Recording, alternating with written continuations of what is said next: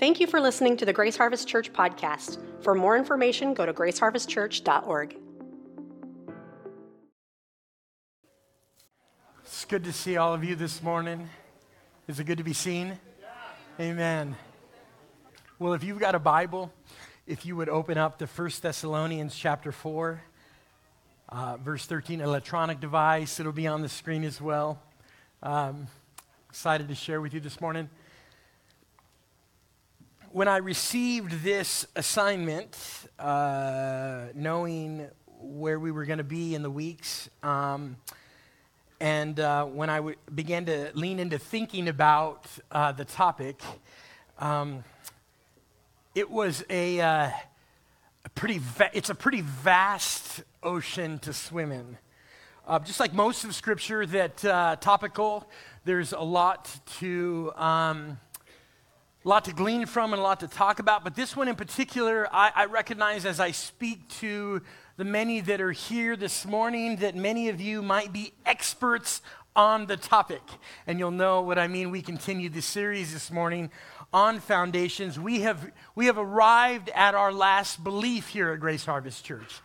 And our, our, our, our, idea in journeying through our beliefs was that you would know and that you would have an opportunity to hear and that you would lean into our hope, that you would lean into the idea of understanding um, what we believe, amen? And not just here at Grace Harvest Church, but what Christians throughout history have, have grappled with and wrestled with and have leaned into and have given their lives for, and that we would be a people that, that can can grasp and understand and articulate. And so this morning, our belief is belief number 13. This is the last one. They've not been in order, but this is the last one that we're, we're covering. It's that we believe in the literal, physical return of Christ to the earth for his church. Amen? So we believe that Christ is going to return again one day.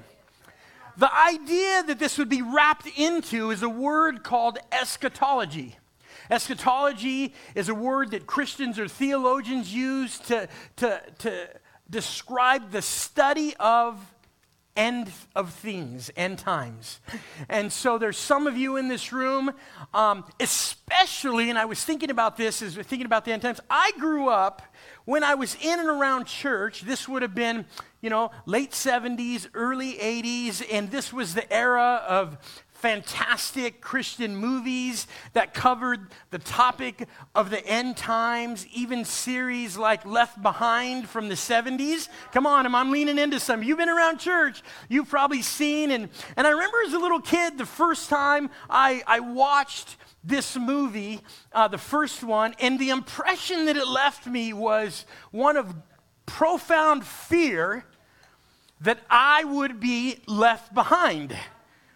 Come on, am I not the only one? If you've ever, you know, and so, and but I recognize that um, I recognize that over the years, over the years, Christianity has kind of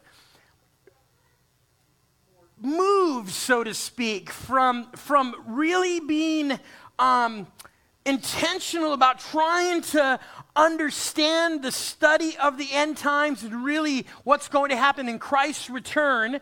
Um, and, and so this morning, I want to kind of bring us back and highlight this idea that, that whatever it is and wherever you land, and I'm going to get through a few of the, of the things, the thing that we can all agree on, and what I'm here to tell you at Grace Harvest Church is that we believe that Christ is going to return again. Amen? And so I, I want to camp there. I'm going to I'm going to lean into that. And first service, I. Um, had a difficult time adhering to the notes. So here we go. The second coming of Christ, the return of the King. This topic historically has lots of debate around it. Believers throughout the ages have held many views on the return of Christ.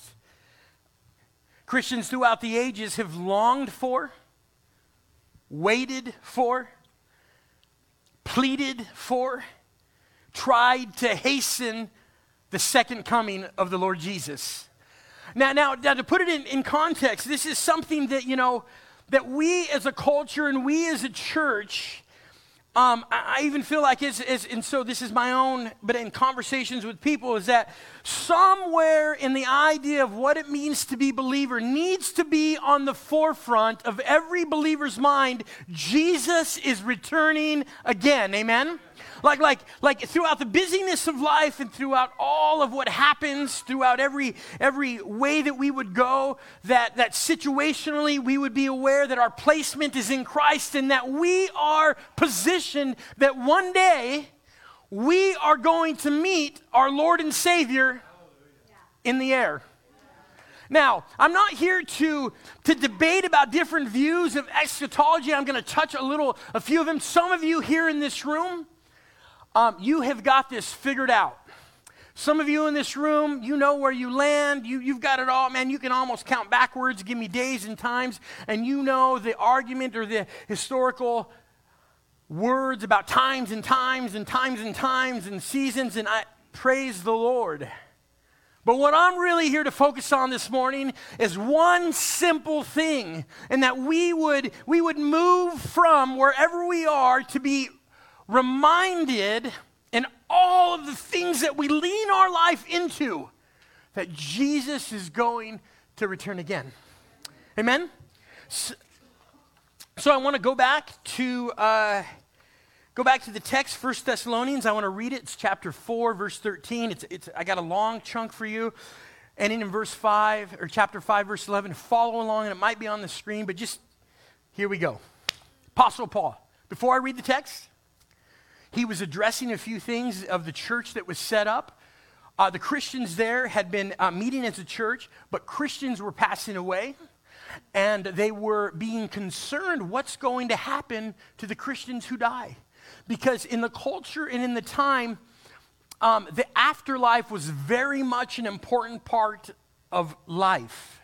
And so as they were as they had been saved from different views, they were now met with the gospel of Jesus and had been told um, what was going to happen, but they needed reminded again. And for the new believers coming into the church, they need to be told again what's going to happen. So that's the framework in this letter, in this section, the Apostle Paul writing to the church, okay? And here's what he says But we do not want you to be uninformed. Brothers, about those who are asleep, so those who've passed away, that you may not grieve as others do who have no hope. For since we believe that Jesus died and rose again, even so through Jesus, God will bring with him those who have fallen asleep. So God's going to take them to be with him. For this we declare to you by a word from the Lord that we who are alive, who are left until the coming of the Lord, will not precede those who have fallen asleep. For the Lord himself will descend from heaven with a cry of command, with the voice of an archangel, and with the sound of the trumpet of God, and the dead in Christ will rise first. Then we who are alive, who are left, will be caught up together with them in the clouds to meet the Lord in the air.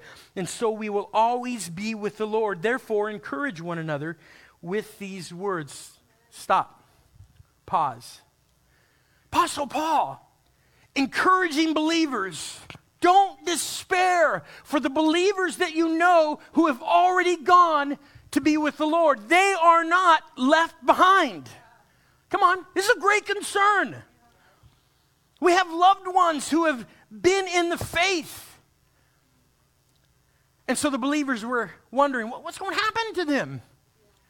So the Apostle Paul says, they're going to go first. Just wait. Hey, put the brakes on. They're going to go first. And then those who are alive will be caught up. Okay, okay, here we go. Now, concerning the times and the seasons, brothers, you have no need to have anything written to you.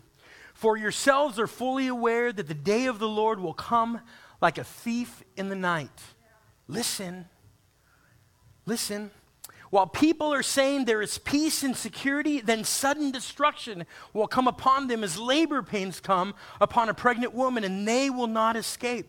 But you're not in darkness, brothers, for that day to surprise you like a thief. So this isn't going to catch you by surprise.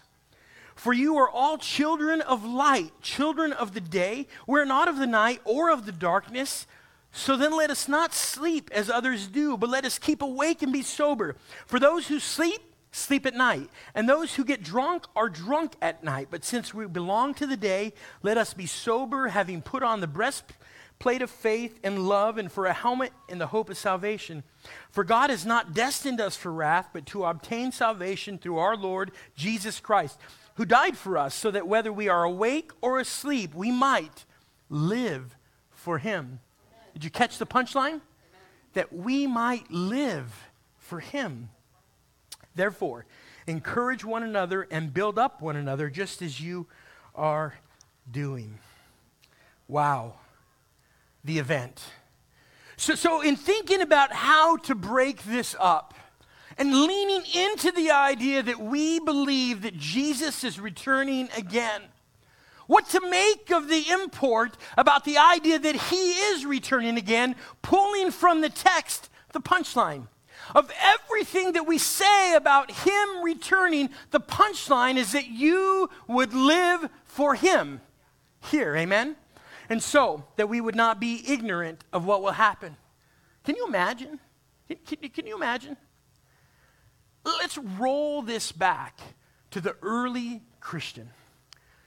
The idea of the return of Christ was the next event. I'm going to set the stage for you. It was the next event. Early Christians went from walking with Jesus, seeing everything that he did, observing the events, being drawn in by the work of Christ. Now, we're, we're, in the abstract, right? We're far removed, 2,000 years from the import, but I don't think we're, I don't think we, it's that hard to grasp. Think about this. You're, you're just walking around. You're just a person.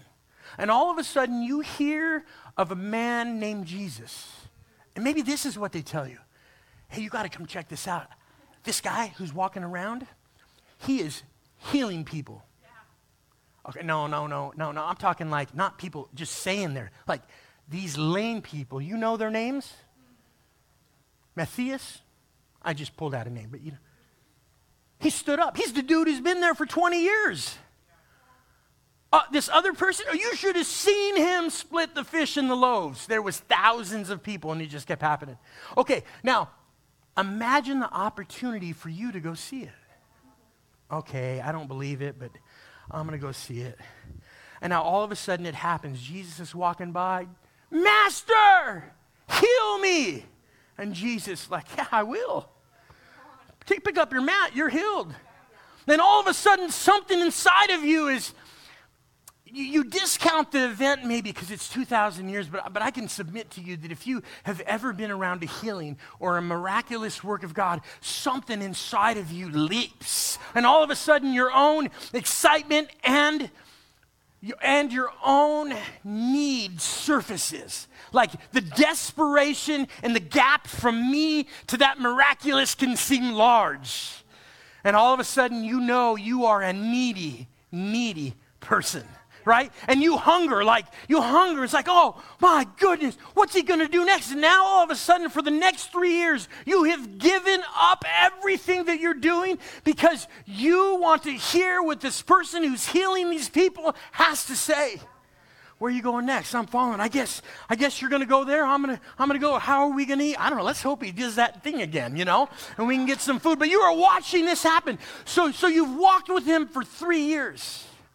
And then all of a sudden, he begins to drop these bombs in conversation on you like, yep, I'm getting ready to be arrested and crucified, and this is what's going to happen. I'm going to be buried, but on the third day, I'm going to rise again. What? Whoa, what? What, what? what? And then you see the events begin to play out before your eyes.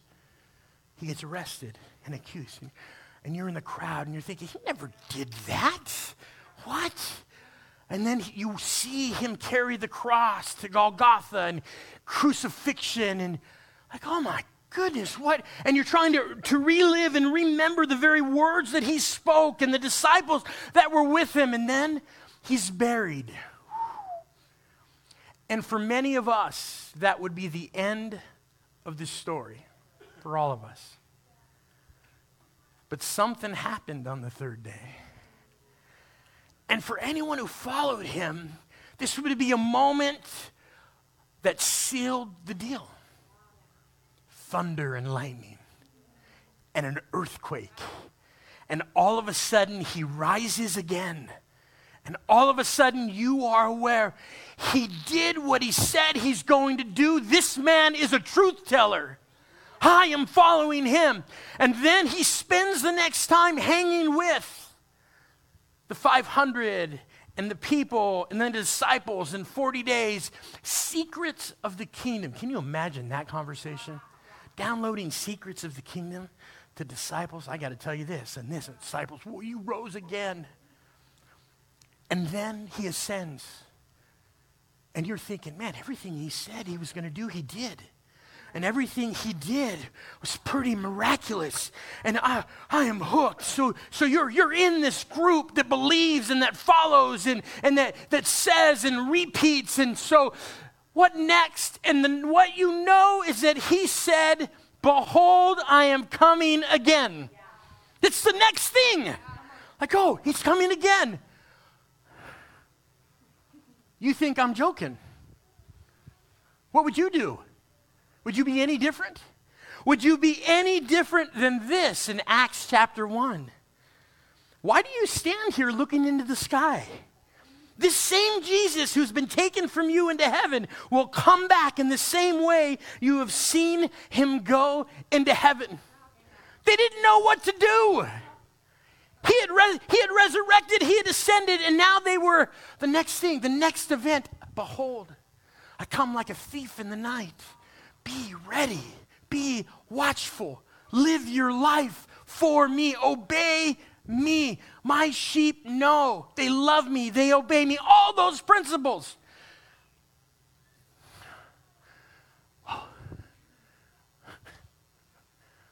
Where are you? You said you would come quickly. 2,000 years. 2,000 years of Christians longing for the return of their king, patiently waiting, existing in a space here that's filled with brokenness and heartache and death and despair. And the message of the gospel is contrary to that. We are a people of the resurrection, amen?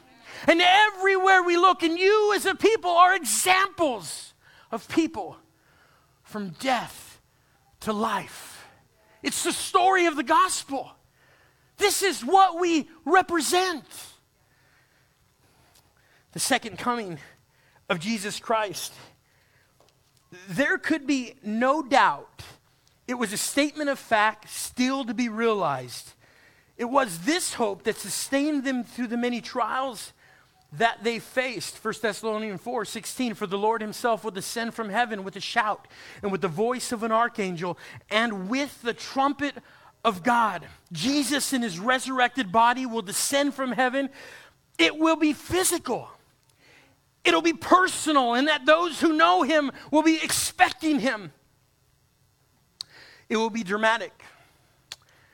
It'll be public, and it'll be unmistakable. Can you imagine? I don't even know what that would sound like. Maybe the cavalry. Maybe other triumphant trumpet sounds. What does it sound like for the King of Kings or the angels around him to declare with trumpet his arrival? What does it sound like with a voice that declares in power, I am He? I am here and I have come for my people? What does it sound like for the King of Kings and Lord of Lords to arrive on the scene in the way that he promised he would do? Looking for a people who love him and are living for him. Now, now I, am not going to be the, I can't, I can't be the parser of hairs here. So I'm not here to tell you, it's you, it's you, it's you, it's you, it's you, living your way to but what I, but he knows, and you know, are you living for him? And in a way that remembers that he's coming again, like a thief in the night. No man knows the day or the hour, right? He's coming. Now, now, now later the apostle Paul wrote, Now, brothers, about the times and dates, we do not need to write to you, for you know very well that the day of the Lord will come like a thief in the night. The Apostle Paul was echoing what Jesus said in Matthew that no one knows the day or the hour when these things will happen, not even the angels in heaven or the Son himself. Only the Father knows. So I want to encourage you. I'm not here to, if anyone proclaims to you they know the day or the hour of Christ's arrival, you have scripture to point back to them. No, you don't. No, you don't. False teacher, false prophet. Say that to them. What did Jesus say? Nobody knows. Not even he knew. Not even he knew. The, the point is that we would live our lives as though any moment he could come. It begins to alter how we obey Him and moments in our daily lives, the struggles that we would have, the yieldings that we need to do. Oh, Lord, you know I am struggling here. I'm yielding to you and what your word says. Help me. So that means I cannot move right now because my next step feels like it's leaning into something that doesn't honor you. Help me. Bring someone along Hear my cry. Intervene in this moment. Here. The return of Jesus will come as a surprise to an unbelieving and skeptical world, but it's a promised return for us as believers. In 2 Peter 3 3 through 4, it's, it's written, knowing this, first of all, that scoffers will come in the last days with scoffing, following their own sinful desires. They will say, Where is the promise of his coming? Forever since the fathers fell asleep, all things are continuing as they were from the beginning of creation. But the day of the Lord will come like a thief, and then the heavens will pass away with the roar, and the heavenly bodies will be burned up and dissolved, and the earth and the works that are done on it will be exposed.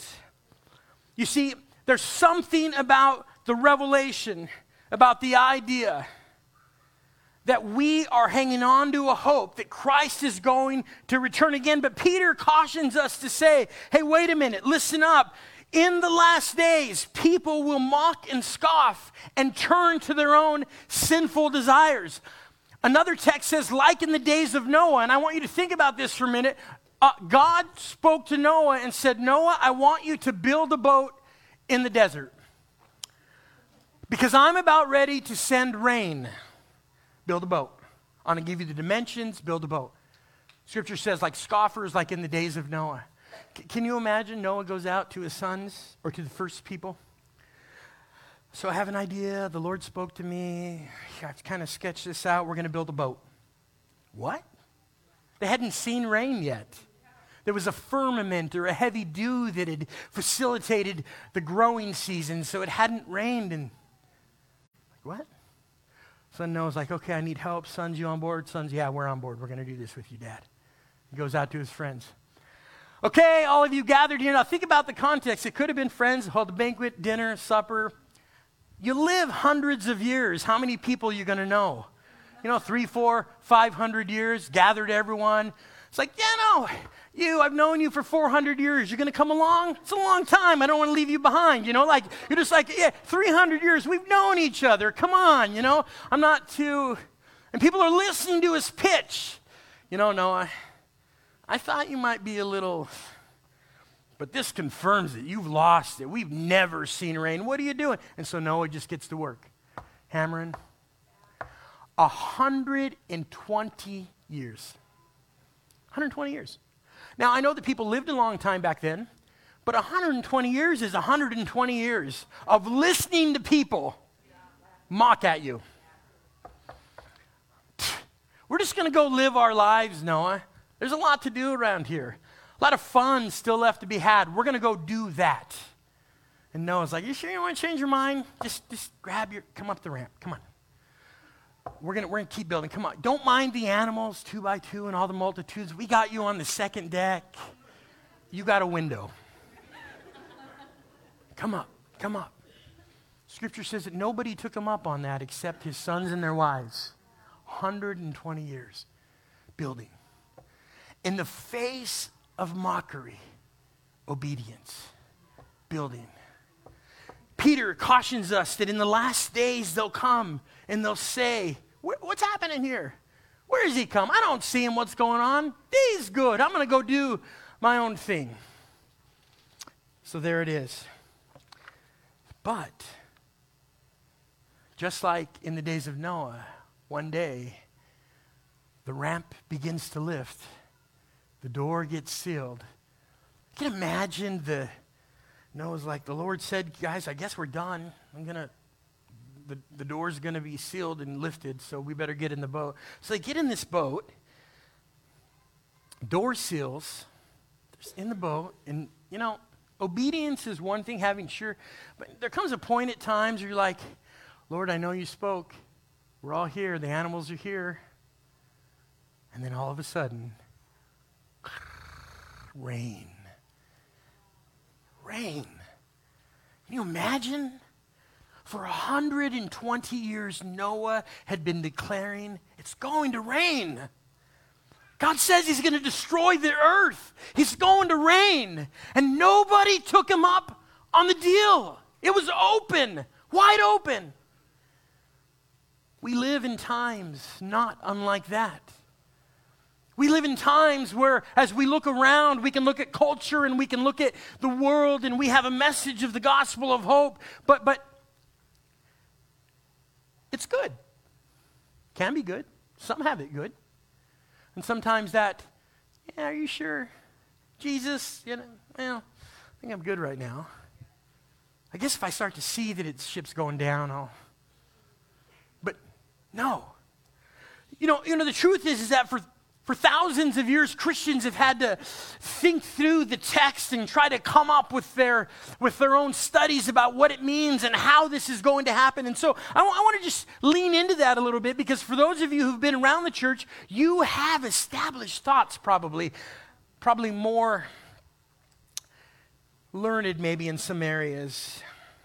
Here are several views on the end times and I just want to let you know as I share these with you, all of these views are legit in the Christian world.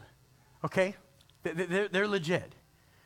You can pull scripture and, and, build a, and build a study on a particular view and then, and then another view particular. And I've had I've had, I've had conversations. And so I just want to read one. One is that, and so this is how it begins, or this is the thought, and this, some of these were prevalent in certain times. But the first one is that there is a rapture, a taking away to be with the Lord, and that kicks off a series of events.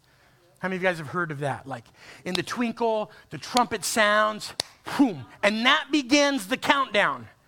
A series of time that we would call tribulation um, and that the Antichrist uh, will, will rise, and that, and that he will reign, and that um, from that moment, Christians are gone, and the enemy rules, and that he has his way for a season, and that Christ whether it's three and a half years or seven years, will return and set up kingdom and deal with that.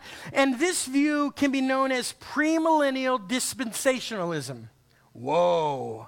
Okay, whether it's pre or mid or post, whether the Lord comes before that or right in the middle of that or after that. You can be right into, into that group. That is really prevalent amongst, and that would feed the views like the series, the book series Left Behind. How many of you heard? Yeah, you heard of? We've read the whole series, so don't be bashful. Yeah, I mean, you know, I read it. I, th- I thought it was just a great illustration of like, hey, we believe something. Christians have something here that we need to talk about, and, it, and it's a good thing. So I think my kids have heard the entire series, me reading them out loud to them.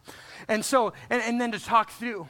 And then there's another view that, that, that Christ will return to the earth with Jesus and rule, and that we will rule with him for a thousand years right when the rapture happens. This view is known as premillennialism. Uh, it's possibly the oldest view we can find in church history. So, so the view that I just gave you is the youngest view in church history. In its um, conceptualization and its birthing of that view was in here in the United States, but it isn't the oldest view. Christians for thousands of years have hung on to this view. This view is known. It's possibly the oldest view. It doesn't teach that Christ will take us to heaven during the Great Tribulation, but that Christians will experience the Great Tribulation, but be spared the wrath and judgment of God and evil on the earth. So maybe you're there. Maybe that's where you are.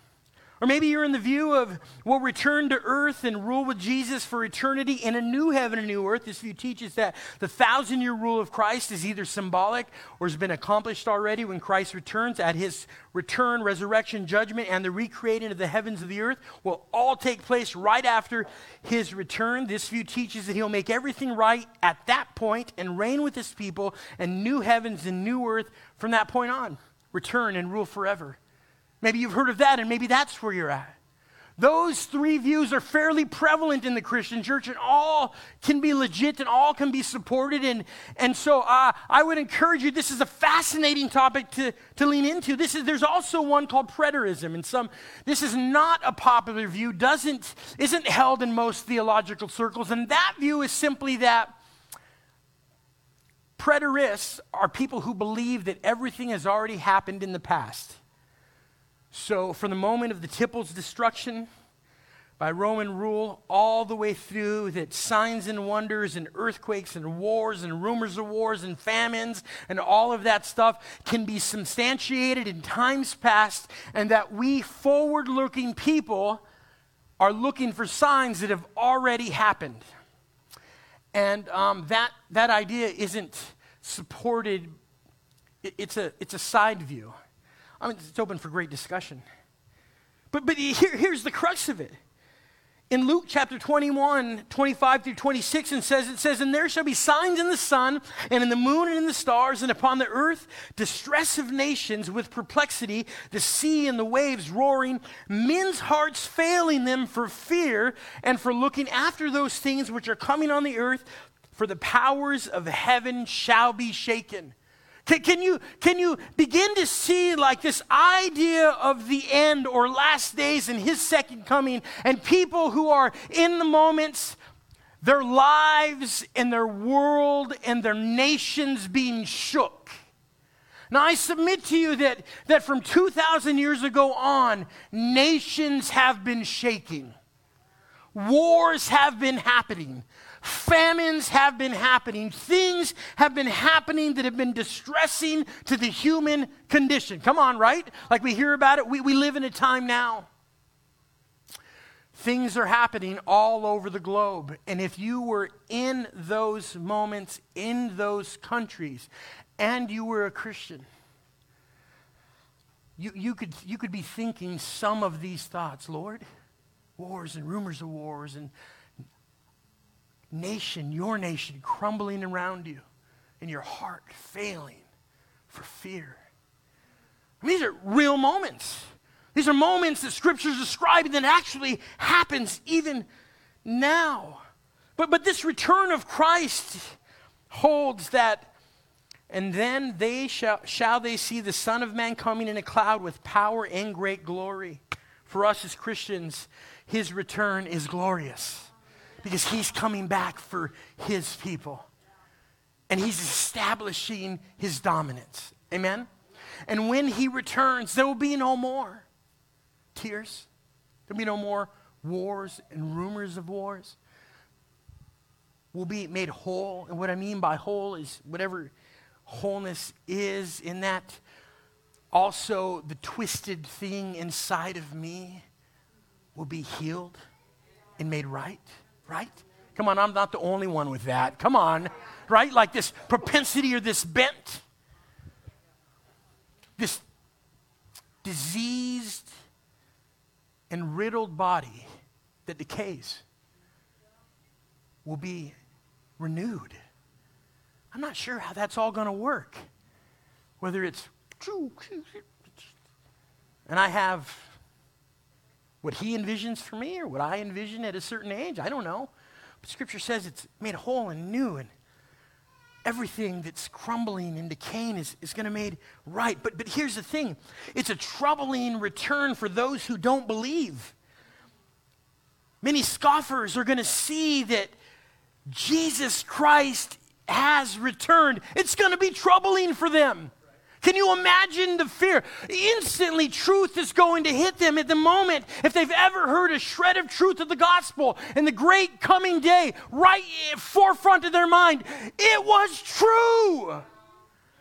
Can you imagine? Can you imagine? Whoa. Jesus said, that they would be eating and drinking and marrying and giving of marriage. In other words, we don't want to hear all that doom and gloom stuff. There's too much life to live.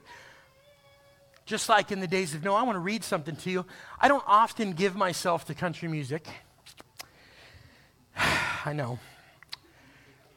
But when I do, I, I really like to listen to the words, just like messages have meanings, right? I like to. And there was a song that hit me. It's really popular. The artist, I just, it's called Heaven. It's written by Kane Brown. I'm not out to dismantle him, right? But, but, but, but think about the context scoffers. Let me eat and live and be merry. We as Christians look for the return of Christ. That's why Christians lean into the idea, Lord, that you're returning again. We long to see him again. Come on, Christians. Put him in his place. We long to see him. We long to see him we know that we are sojourners in this land. You were not made for the world, but for Him. You know that your final place is not here, but there. Come on, right? Amen? And so let's talk about this. But, but the world has no concept of that. So when Christians talk about, man, I just, I just long to be with the Lord, like His presence, to know Him. Sometimes Christians are like, what? Man, I hope I live a long life. I went, come on, you know what I mean? Like we, we because we can tangibly understand what we see and can touch. And this is the words. But so, so think about it. So one lyric set. Everybody's talking about heaven like they just can't wait to go. That should be Christians talk. Saying how it's going to be so good, so beautiful. That should be every word that comes out of the mouth of Christians. Lying next to you in this bed with you, I ain't convinced. Because I don't know how, I don't know how heaven, heaven could be better than this. Now, I hear the song, I understand. The rest of it kind of sometimes makes me feel good. I'm looking at my wife like, You tracking? Because that can be good. But, but, but, but you're also hearing a sound of the culture, a sound that's speaking another word, a sound that is doubtful, a sound that's not forward looking in hope, a sound that is not rooted in the return of the king a sound from the culture that needs to be spoken to, that needs to be reminded, that needs to be called out, that needs to be shared with. But wait a minute, you're missing the point. The point is not just his return, but about his resurrection and his grace and his mercy and his life changing hope that he gives. It's the power of the gospel. He's coming again, but it can be a troubling word for the unbelievers. We want to be ready. The dead in Christ will rise first. Thessalonians gives us away. Like, here, here's the order. Here's what's going to happen. Don't you worry about those who have passed on before you. It's a powerful word. It's a word that speaks to me. It's a word that speaks to anyone who's ever suffered loss. Like, and they, and they knew Christ. Like, this, is, this speaks like Apostle Paul is speaking to you hope. Like one day, they're going to rise again. They're not forgotten and they're not lost, the dead in Christ. Because, because Christianity is a religion of resurrection. Everything about it is rooted in the idea that Christ rose, thus giving life the most powerful, pivotal moment in the Christian faith. The resurrection. Everybody say it with me. Resurrection. Jesus rose again. It's, it's life giving, it's everything about that. So, 2 Corinthians chapter 5 verse 8 we're confident yes well pleased rather to be absent from the body is to be present with the Lord so we know that we have a place to go. We are going to be with him. In Philippians 1:21, Paul writes, "For to me to live is Christ and to die is gain." What a worldview that is. Come on, what a worldview. Like I know I have something to do here. I don't know I'm walking through stuff here and, and, and I'm, I'm living. It's, it's for Christ, but I know if something happens to me, I'm with him. Shortly after these letters were written, the Apostle Paul realized the truth of that statement and was beheaded by Nero for the faith. Never looking back, never giving up, never saying a different word than the word that he said over and over and over and over. He believed it, gave his life for it. That one day Christ is going to return again for his people. The dead will be raised imperishable. For the perishable must clothe itself with the imperishable, and the mortal with immortality. Jesus is coming to renew and to give new and life forevermore. The final word is not death for the believer. Amen? Come on, like, like there is hope. The gospel is hope. Resurrection is the word, and that he is coming again. When we talk about the idea of those who are alive and get caught up in the air, the dead in Christ first, then believers in the twinkle of an eye, Scripture talks about like how fast is that? Like, donkey, you're airborne. I can't, I don't know how, okay? I don't, except by the power of God, I don't know when, except I have to read the scripture, I have to process that and say, all right, Lord, you're gonna make me aerodynamic. It's happening just like every one of you, it's happening. She'll be hope filled, right? Now, now the word rapture, the word rapture isn't found in Scripture. So if you're going to walk around and say rapture, it's not, and somebody says, show me in Scripture, you're not going to be able to be like the word rapture, but there's concept, concept. Um, the English word isn't found, but, but there is the concept. What's important is that the word is derived from the Greek word um, Paul uses caught up, it's harpazo. And then when the Bible was translated to Latin, they used the word raptus. One more hop, rapture in English. In English, it means to steal, carry off, to snatch away by force with no resistance offered. means there's nothing you can do if you are in Christ, you're going. My birthday was tomorrow you're gone. You know, or, or man, vacation was two weeks from now. You're gone. Or, or think about this I have lived my life struggling to honor God or to try or to yield and to give. You're gone. Like, like his love for you is overwhelming. You've placed yourself in him that he's covering. He knows you. He knows you. You're, you're, you're gone. He's, he's taking you. It's going to be a reunion. You're always going to be with the Lord. It is the Christian hope. It is the, the highlight. It is the, the, the place that we lean into that there in the presence of the Lord we will be beyond the reach of evil, pain, and suffering. Heaven will be the place of the greatest reunion of all time with people from every tribe, tongue, kindred, and nation. Revelations 5. And think about that. It's going to be the ultimate rainbow. Jesus created by him. Colors of people. Peoples that you never, I, I imagine you're going to get there and see and be like, I never knew. Okay. You're going to be looking at people, you know, people, people, I'm going to be up there and people are going to be looking at me. Okay. Praise the Lord. I don't know what would be make them do that, but maybe they could, you know. It's like, it's like that's what it is. So here we are. So what now? He's returning again. Scripture says, at any time, surely, quickly. So we live to honor God at every moment because we know that He will come and we don't know when, right?